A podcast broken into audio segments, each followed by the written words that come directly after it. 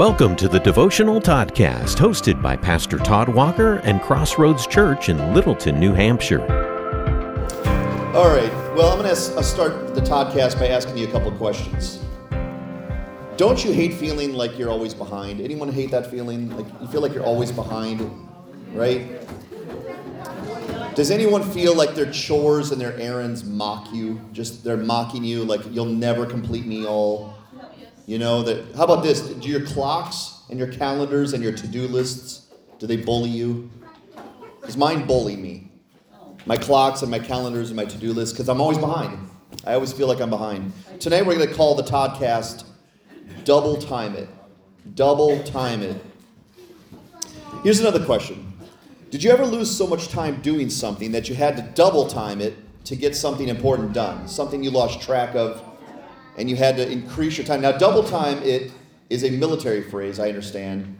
And when, you, when you're yes, when you're marching and you sort of have to pick up your pace, the commander will tell you to double time it, and that means to increase your pace, go faster, and make an hour march in 20 minutes. So we're gonna we're gonna call it double time it tonight. Now you might think this never happens to pastors. Maybe you think this, maybe you don't. That perhaps pastors are the perfectly disciplined people who have clean cut calendars and appointments, who always stay on task with their duties without any hitch in their step. Does anyone think that about pastors? that pastors never fall behind their duties? Anyone think that? Well, if you do think that, I have to disappoint you tonight. Because at least your pastor, and I can only speak for myself, sometimes I get pulled away from my schedule with other duties, other pastoral duties, other family duties, and I find myself, much like many of us, behind my time in preparing lessons, responding to emails in a timely fashion. Some of you have been on the other side of that. You know what that's like when it's taken me two or three days to get back to you. And handling administrative duties. Sometimes I get behind on those things. And I know that's shocking to hear about your pastor. I know I've let you all down. I know you thought your pastor was perfect, and that tonight you're finding out not only is his chili not perfect, but he is not perfect. Well, when this happens, and I fall behind my duties and I don't have enough time to handle everything, I, I just give up. I do. I just, anyone else just give up? I just give up. I sit in my office and I pout. And I cry. That's right. I play sad music and I weep. I just weep. And I come to the terms, I come to terms with the fact I'm not going to have a sermon on Sunday. And I'm not going to finish the paperwork. And I'm not going to, I'm just going to neglect all the emails and voicemails that are waiting for me. I just give up. And, and then because I'm behind in my time, I, I just pull up Netflix in my office and I binge watch a TV show to help me overcome my frustration. Oh, well, I guess there won't be any sermon this Sunday because I'm short on time this week. I hope the church likes Veggie Tales. Is that what I do? Is that what I No, I don't. Of course, that's silly. I double time it. I double time it. I go into hyper mode. I drink an absurd amount of coffee. I respond to emails in the shower if I have to. Actually, I've never done that. And I stay up in the wee hours of the night studying my Bible and preparing a sermon because no church of mine is going to get their spiritual nourishment from Veggie Tales. Okay? As exciting as that sounds. And I don't think I'm alone. I, I think all of us use this double time strategy at some point in our lives. If we're behind in the laundry, we double time it to get those baskets empty. If we're behind in paying bills, we double time it to get those bills paid before they shut the lights off. If we're behind in cleaning the house, we tell our eight kids who caused the mess in the first place to double time it and clean like the Tasmanian devils that they are. If we're behind in showing romance to our wife, we double time it by buying her double the flowers and double the chocolate to make up for it. Yeah, she goes, Where is it? Well, now I have to pay out. I walked into a trap there, my own trap. Sometimes double time it can be a can be a good strategy. Sometimes an efficient strategy for helping us make up for lost time. In fact, I've seen my kids do this. In fact, I tested them last night, and they it was kind of a trick. They didn't know it was coming. I've seen my kids utilize this strategy when it's time to do something fun, but there's chores standing in their way. I've noticed my kids are amazing cleaners when they have to be.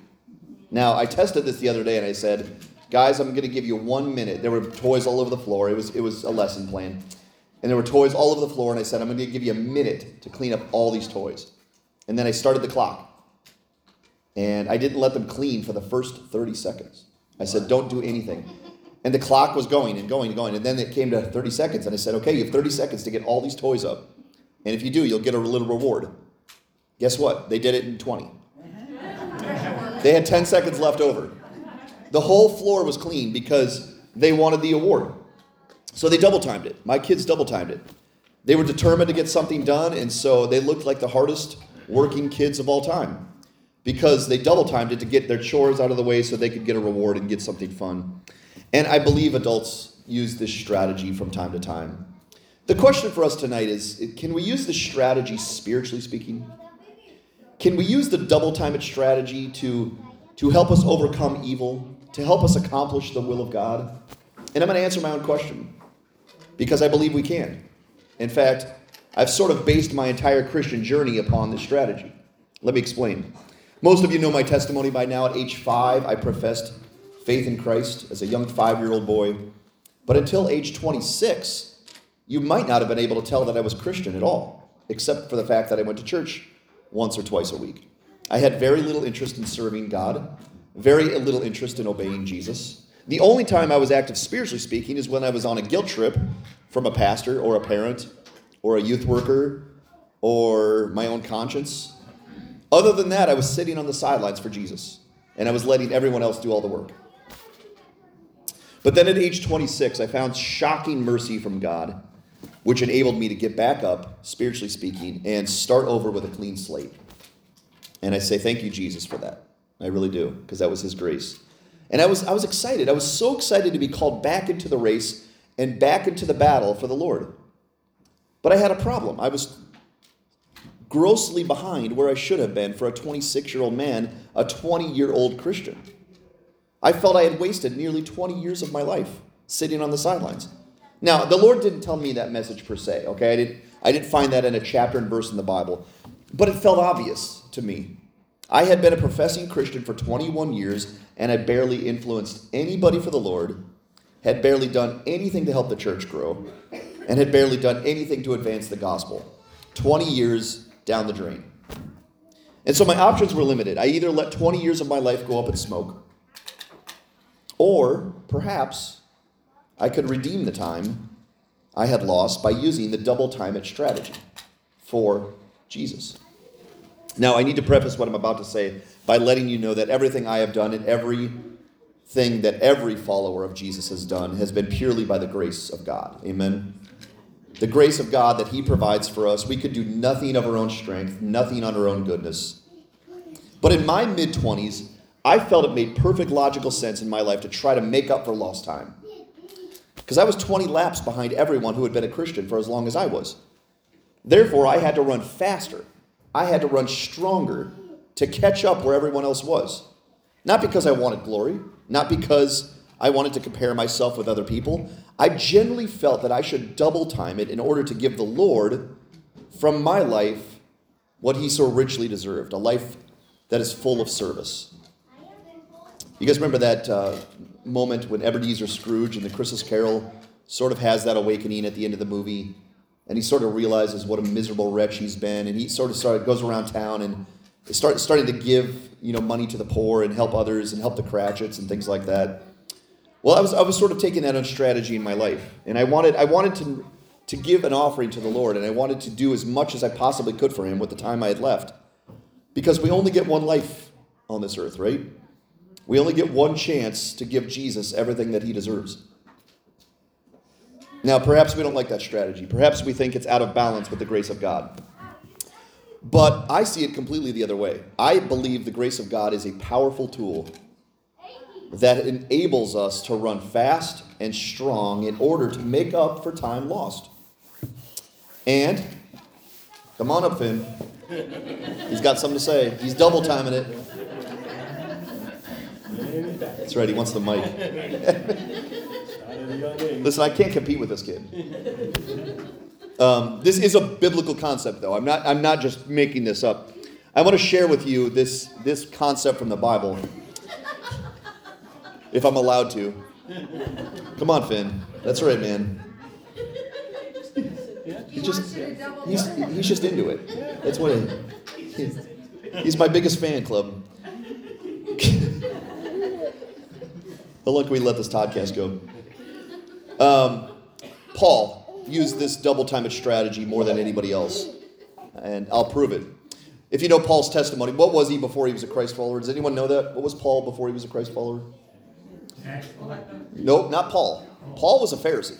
Remember that? Paul was, was a Hebrew of Hebrews, he called himself, a, a scholar, a zealot.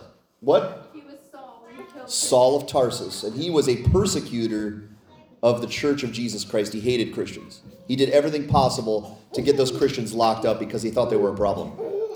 And that was Paul's beginning of his life. A big chunk of Paul's life was dedicated to taking care of the Christian problem. Well, listen to these passages that Paul wrote. I'm going to read three of them in a row. One is from Philippians chapter 3. Paul said this He said, Not that I have already obtained this or am already perfect, but I press on to make it my own because Christ Jesus has made me his own. Brothers, I do not consider that I've made it my own, but one thing I do, forgetting what lies behind and straining forward to what lies ahead. I press on toward the goal for the prize of the upward call of God in Christ Jesus. Let those of us who are mature think this way, and if anything you think otherwise, God will reveal that also to you. Only let us hold true to what we have attained. Brothers, join in imitating me and keep your eyes on those who walk according to the example you have in us. And then again in 1 Corinthians 15, Paul says this For I am the least of the apostles, unworthy to be called an apostle, because I persecuted the church of God. But by the grace of God, I am what I am, and his grace toward me was not in vain. On the contrary, I worked harder than any of them, though it was not I, but the grace of God that was in me. And one last time in 2 Timothy chapter 4, verses 6, he said, For I am already being poured out as a drink offering, and the time of my departure has come. I have fought the good fight, I have finished the race, I have kept the faith. Henceforth there is laid up for me the crown of righteousness, which the Lord, the righteous judge, will award me on that day, and not only to me, but also to all those who have loved his appearing. Paul was highlighting two things in these three passages. Number one, the obvious and unmerited grace of God in his life to do what otherwise would have been impossible for Paul to do. And number two, I believe that he should double time it in his Christian journey to make up for all the time that Paul lost when he was against the Lord, when he was persecuting the church of Jesus. He says, to make the grace of God not in vain, not be wasted. But, beyond just using this as a pep talk tonight to get us to work harder and run faster and strive more to do God's will and obey Jesus, although I think that's a good concept, I believe there's a hidden strategy in this podcast to help us defeat our enemy and his evil agenda against us. Now, the devil, we've talked about this on Sunday, he once held us captive. Captive. Within the walls of sin and death. And there's nothing we could do to remedy our situation. Nothing we could do to start serving God. We were stuck in sin and death. We were slaves, slaves to sin, slaves to death. Our situation could not have been more bleak. But then Jesus rescued us, didn't he? By his own merits, by his own grace, by his own death. He delivered us from the devil's domain by the grace of God and completely freed us to do what we could not do before, which is live for God and live for righteousness. Now, what better strategy is there for people who used to be slaves to sin, who are now free in Jesus, and who desire to stick it to their captor, the devil, than to live for the very thing our enemy hates righteousness and love? What better strategy is there to live for righteousness and love and to redeem the time that was stolen from us than to double time our efforts in pleasing God and living for Jesus? What better strategy to not falling back into our old habits than to double time our efforts to move forward in God's will and obedience to Jesus? And what better strategy is there for accomplishing great and profound things than by striving with everything that God has given us in order to accomplish His will and obey Jesus? See, Paul lost close to half his life, maybe more than half of his life, in walking in the wrong direction. And you guys know, I've mentioned this many times, I'm bad at directions. It's very frustrating when you go the wrong way. It's very frustrating, very, very frustrating when you go the wrong way for a long time. Paul spent half of his life going the wrong way. And that, that could have left Paul in despair once he realized that. It could have made him an insecure Christian who accomplished very little for Christ. But it did the very opposite for Paul. It made Paul zealous, it made him hungry to do God's will, even beyond his peers, because he had to double time it in order to make up for the time that he lost. And this strategy that Paul used was not to earn salvation, it was not to earn God's favor. He already had that fully in Jesus. This strategy, I believe Paul used, this double time strategy, was a genuine and pure offering to the Lord to give the Lord as much as Paul could possibly give Jesus while he still had time to do so. Again, we only have one life to live, don't we? And every moment of this life should be given to the one who is deserving of our service, Jesus. And this strategy that we're talking about tonight is also a brilliant strategy toward conquering evil. Because Paul, the Apostle Paul, was running so fast, so hard towards righteousness and love, that he was never idle. Paul was never idle. He was always sprinting forward. Even when he's in a dungeon, what's he doing? He's writing the Bible. He's writing letters to the churches, isn't he? While in the dungeon. And he was always sprinting forward. And this made Paul tough to catch. This made Paul tough to stop. Now, who watches football on a regular basis? Let's see some hands. Football. Wow, there's not many of us. Four of us. Really? Only four football fans? Well, you'll still at least understand the analogy, okay? Do you know how hard it is? And maybe you don't, but imagine how hard it is to tackle somebody who's running full steam ahead. Even seasoned NFL defenders find it very difficult to wrap up and stop a player who's barely down at them at 20 miles an hour. The best they can try to do is slow them down because the player is so determined to score, so determined to get into the end zone and score a touchdown. I'm going to share a story with you before we close tonight from the Old Testament. And it's one of my favorite stories in the entire Bible. If you guys know King David, um, had a there's a, tons of amazing stories about King David. This is one of them. But it's not really about King David. It's about these men that he had called the mighty men. Have you guys heard of these guys? In 2 Samuel chapter 23, David had these 30 mighty men, and it's going to tell the story about three of them. Three of his mighty men, okay? These are basically David's servants, you know, David's best warriors and David's right hand men. In 2 Samuel 23, it says this And three of the chief, three of the 30 chief men went down and came about to harvest time to David at the cave of Adullam, when a band of Philistines was, was encamped in the valley of Rephaim. David was then in the stronghold, and the garrison of the Philistines was then at Bethlehem. Bethlehem. And David said longingly, Oh, that someone would give me water to drink from the well of Bethlehem that is by the gate. David just says this out loud. Okay? Boy, I'm thirsty. Boy, I would love a drink from the well that is near Bethlehem. And he says that out loud. And he's got these three mighty men who heard that. Okay? So it says in verse 16 Then the three mighty men broke through the camp of the Philistines and drew water out of the well of Bethlehem that was by the gate and carried it and brought it to David.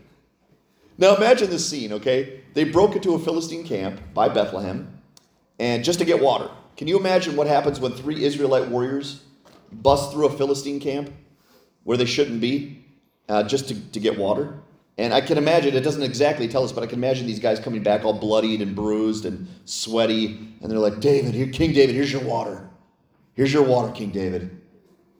Enjoy that water, King. And what a great offering that must have been for King David. What a, what a cool example of what a true servant looks like. But David's response is quite interesting and maybe even a little odd. It says in verse 16, but he would not drink of it. He poured it out unto the Lord. David takes the, takes the water and dumps it out.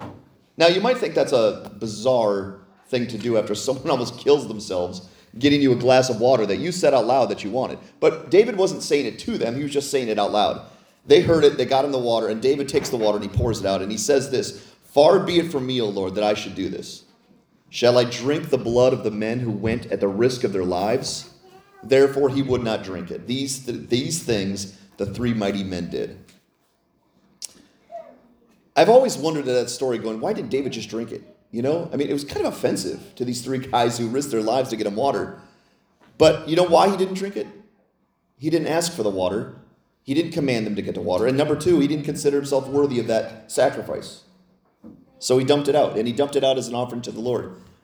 But you know what's interesting about it? Even though King David didn't ask for the water, even though King David wasn't worthy of that sacrifice, do you know who did ask us or command us to follow him? Come on up, Finn. Kid is amazing.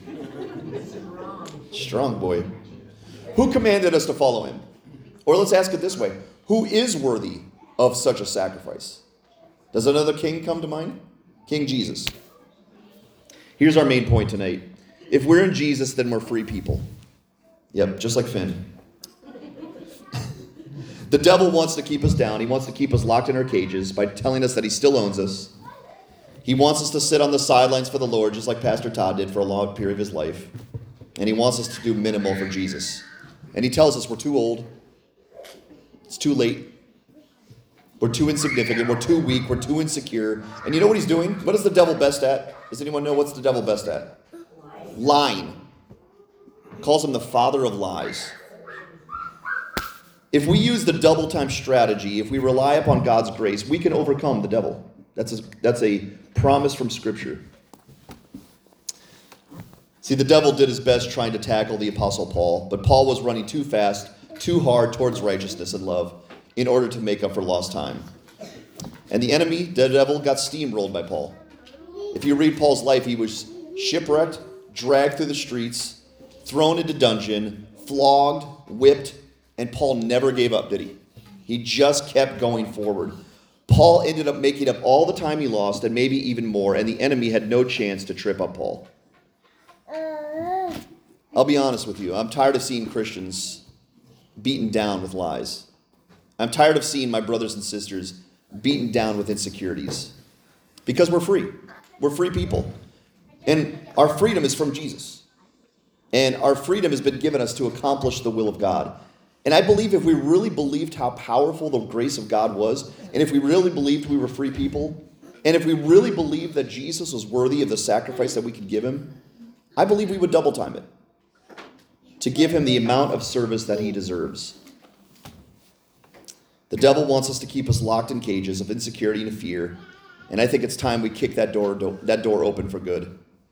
I think it's time we steam ahead with all the energy and effort that we can combine as a church body and let him know that from now on, we're following Jesus no matter what. We're going to double time our efforts by God's grace, and we're going to let him try to tackle someone a lot easier than us. And I'll say this as we close as sort of a prayer Lord Jesus, you're worthy of our lives. You're worthy of our effort to obey your will. And I'm going to ask you to cover Crossroads Church with your grace to help us steam forward to do your will and love and righteousness. Remember the song, All to Jesus, I surrender. All to him I freely give. I think that's a good reminder as we close tonight. Now, Finn, you can have the floor. Because he's been He's been pining for it the whole time, and I officially hand the floor over to Finn. God bless you guys. Thanks for listening to the Devotional Toddcast. Join us for worship Sunday mornings beginning at 10:30. Learn more about us at crossroadsoflittleton.com. Crossroads Church, seeking to shine the light and love of Jesus in the heart of New England.